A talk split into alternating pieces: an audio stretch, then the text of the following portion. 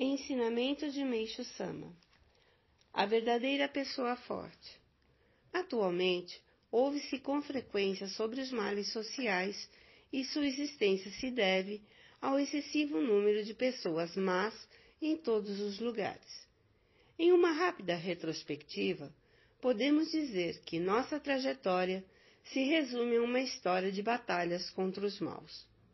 Ao examinarmos a mente do indivíduo mau, veremos que ele age não de forma aleatória, mas conscientemente.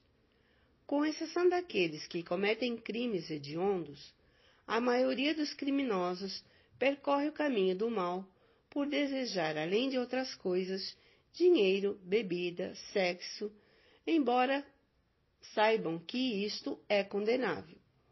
A afirmação de que a regeneração é difícil para os que seguem esse caminho é o pensamento comum aos malfeitores.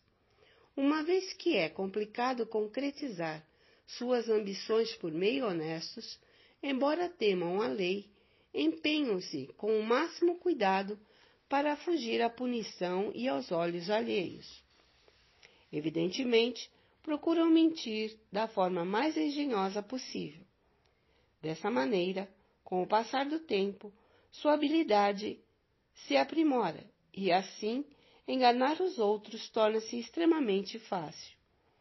No entanto, os ludibriados, em sua maioria, por serem pessoas do bem, acabam se resignando. Aproveitando-se da situação, os maus intensificam suas práticas. Chegando a este ponto, os resultados obtidos por procedimentos ilícitos ocorrerão muito mais rapidamente do que por meios corretos. Nessas condições, sua regeneração será muito difícil e inevitável e gradativamente eles se acabam se atolando em um lambaçal. Esse tipo de malfeitor, evidentemente, é intelectual e a realidade é que a maioria geralmente pertence à classe social acima da média. Via de regra, todas as pessoas possuem algum tipo de mania. Dizem os antigos que manias todos têm, ainda que não tenham consciência disso.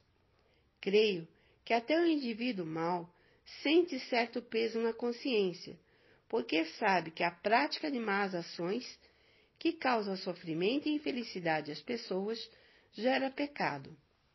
O hábito de beber, além de causar desperdício de dinheiro, também traz sofrimento e causa aflição à esposa e aos filhos, a ponto de sentirmos pena deles.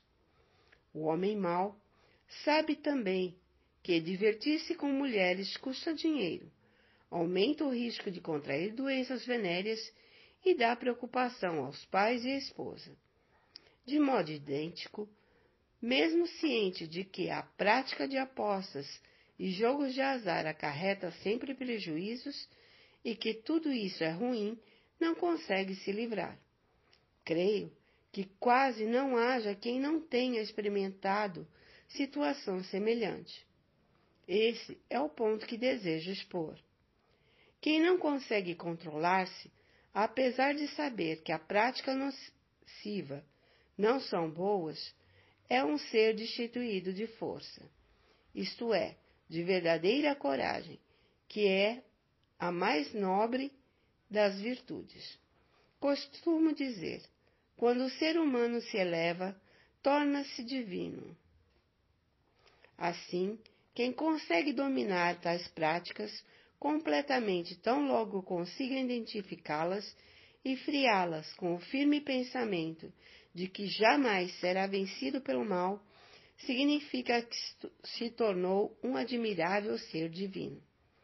Essa é realmente uma força autêntica, que é o verdadeiro poder.